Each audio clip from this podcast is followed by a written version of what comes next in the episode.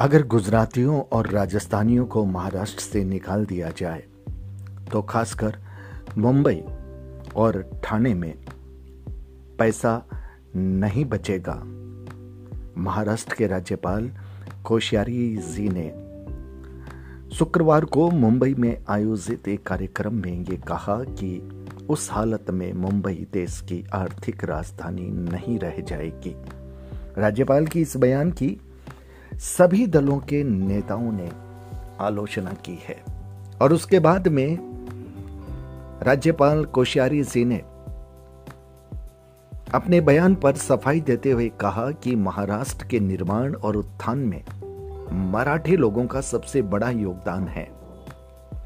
मुझे गर्व है कि छत्रपति शिवाजी महाराज और मराठी जनता की इस धरती पर राज्यपाल के रूप में सेवा करने का अवसर मिला है। इस वजह से मैंने बहुत ही कम समय में मराठी भाषा सीखने की कोशिश की। मुंबई, महाराष्ट्र का गौरव तो है ही। साथ ही साथ देश की आर्थिक राजधानी भी है। उन्होंने कहा कि कल राजस्थानी समाज के कार्यक्रम में मैंने जो बयान दिया था, उसमें मेरा मराठी आदमी के योगदान को कम करके आंकने का कोई इरादा नहीं था। मैंने केवल गुजराती और राजस्थानी मंडलों द्वारा मुंबई में किए गए योगदान पर बात की। नमस्कार, मैं संजय सनम, आप देख रहे हैं डिजिटल फ़र्स्ट न्यूज़। महाराष्ट्र के राज्यपाल का यह बयान और सियासत में सभी दलों के नेताओं ने इसकी आलोचना की है। अब आज के वीडियो में हम ये समझने की कोशिश करते हैं कि क्या यह बयान उस नियत के साथ कहा गया था, जहाँ महाराष्ट्र और मराठी मानुष के सम्मान पर आघात लगे, या उनके योगदान को नजरअंदाज करते हुए कहा जाए, या फिर गुजराती और राजस्थानी समाज, जो कि व्यापार के लिए समृद्धि के लिए और व्यापारिक प्रगति के लिए जाना जाता है। उसके योगदान के महत्व को बताते हुए यह बयान दिया गया था। वे वर्ष हमारे देश में विभिन्न प्रदेश हैं और विभिन्न प्रदेशों की बहुआयामी संस्कृति है और यह संस्कृति विविधता लाती है और यह संस्कृति भारत को बहुत बड़ा बनाती है।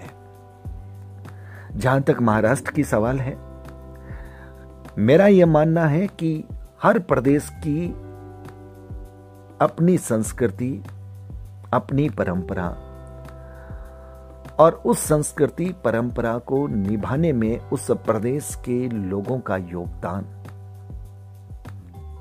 और उसके महत्व को कभी नकारा नहीं जा सकता, उसके महत्व को कभी कमतर आंका नहीं जा सकता।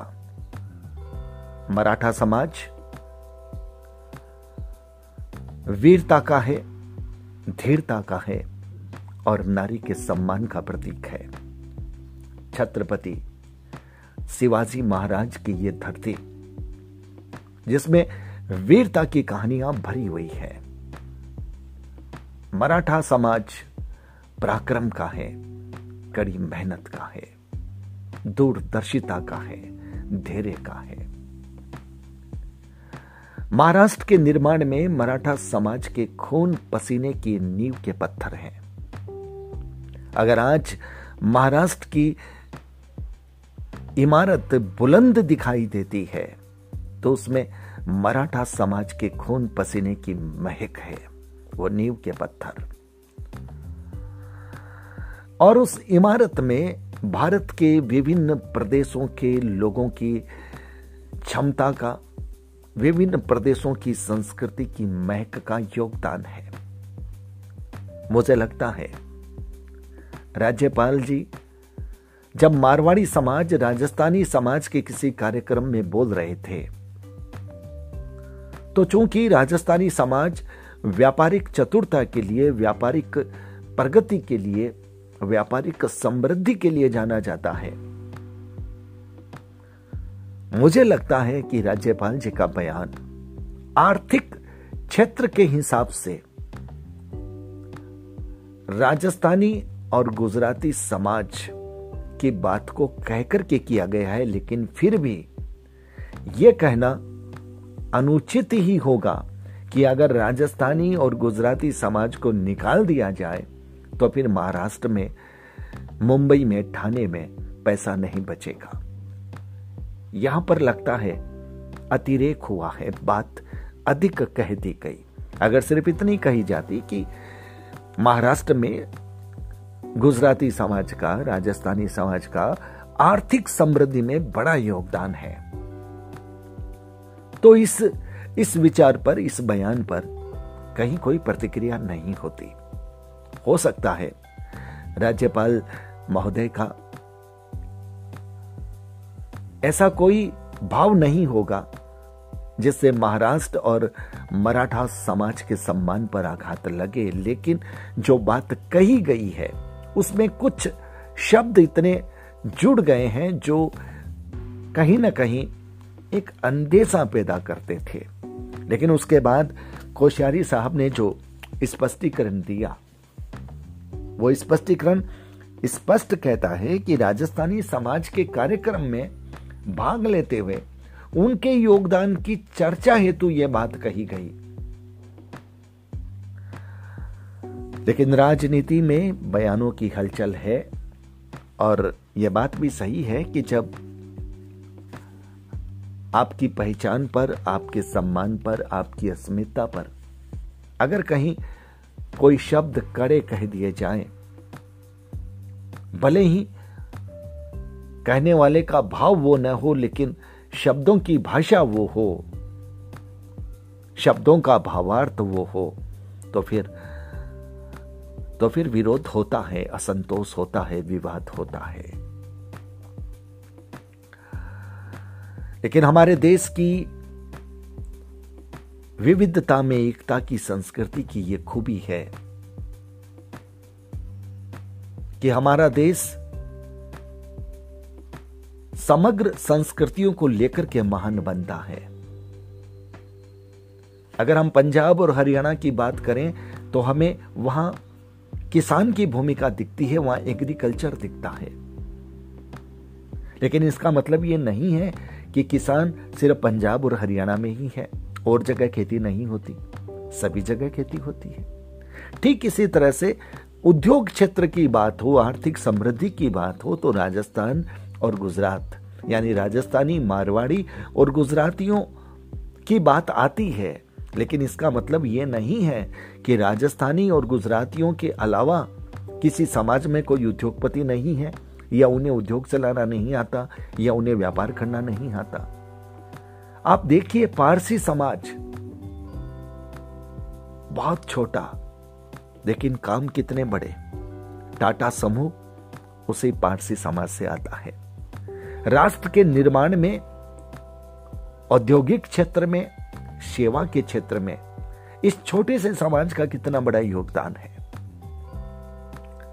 ठीक इसी तरह से हमारे देश में जितने भी समाज हैं, जितने भी प्रदेश हैं, जितनी भी मान्यताएँ हैं, जितनी भी संस्कृतियाँ हैं, उन सब का राष्ट्र के निर्माण में योगदान है। अगर महाराष्ट्र का मराठी समाज राजस्थान में रहता है, बंगाल में रहता है, पंजाब में रहता है, भारत के किसी अन्य प्रदेश में रहता है तो वहाँ पर वो मराठा संस्कृति की महक के साथ उस प्रदेश में अपनी मेहनत, अपनी लगन, अपनी निष्ठा से योगदान देता है। ठीक यही बात। प्रदेश के हर निवासी की किसी भी प्रदेश में जब वो जाता है तो वो उस प्रदेश में योगदान देता है और वो प्रदेश उसको आश्रय देता है, उसको छत देता है, उसको ज़मीन देता है, उसको संसाधन देता है। सबसे बड़ी बात यह है कि अति विशिष्ट पदों पर जो लोग होते हैं चाहे उनकी भावना में कोई कटुता न हो, लेकिन उनको शब्दों पर, अपनी भाषा पर ध्यान देना चाहिए। इस पूरे प्रकरण में सिर्फ़ यही बात सामने आती है कि हमारी ज़ुबान से कोई शब्द ऐसा न निकल जाए, जिसका भावार्थ गलत हो जाए और जो किसी के सम्मान पर लग जाए।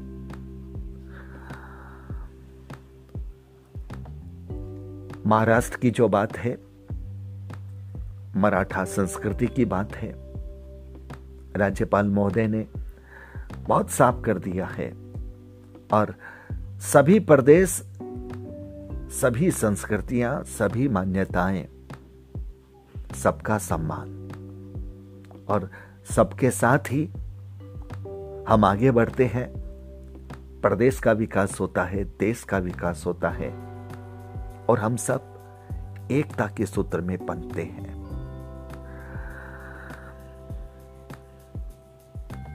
मुझे विश्वास है कि